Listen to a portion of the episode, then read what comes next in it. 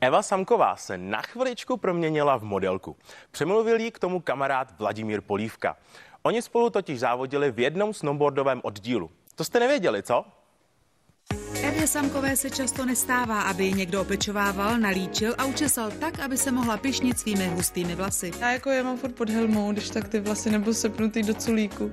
Takže je to zase jako samozřejmě jako pří, zpříjemnění nebo s takový zpestření. Já mám rád, když mě někdo tak jako opatlává a tak jako masíruje ten obličej vlastně, tak to si užívám. Nabídku na fotit se do kalendáře pro nadaci Archa Chantal, který nese název Proměny bez proměn, přijala ráda.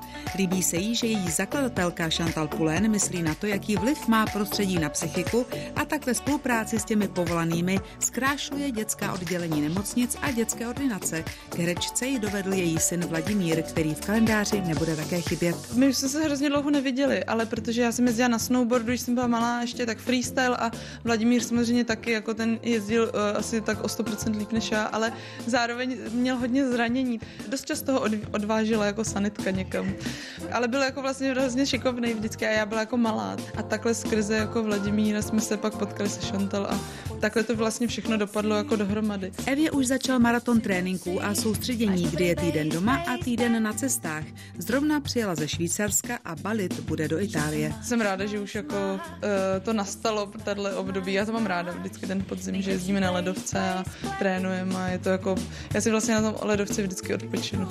A jaký to vlastně je to odloučení od rodiny, přátel, partnera? Mára zase hodně natáčel teďka přes léto a my vlastně jsme docela na to zvyklí.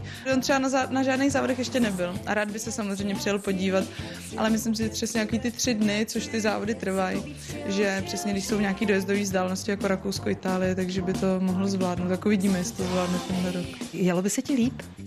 Jo, to nevím, to nevím. Já doufám, že by se mělo furt stejně. Uh, on je stejně vždycky jako vynervovaný, i když se kouká v Čechách v televizi, takže to, a ono na druhou stranu v té televizi to přece jenom trošku vidět celá ta trať, než když člověk mrzne na kopci.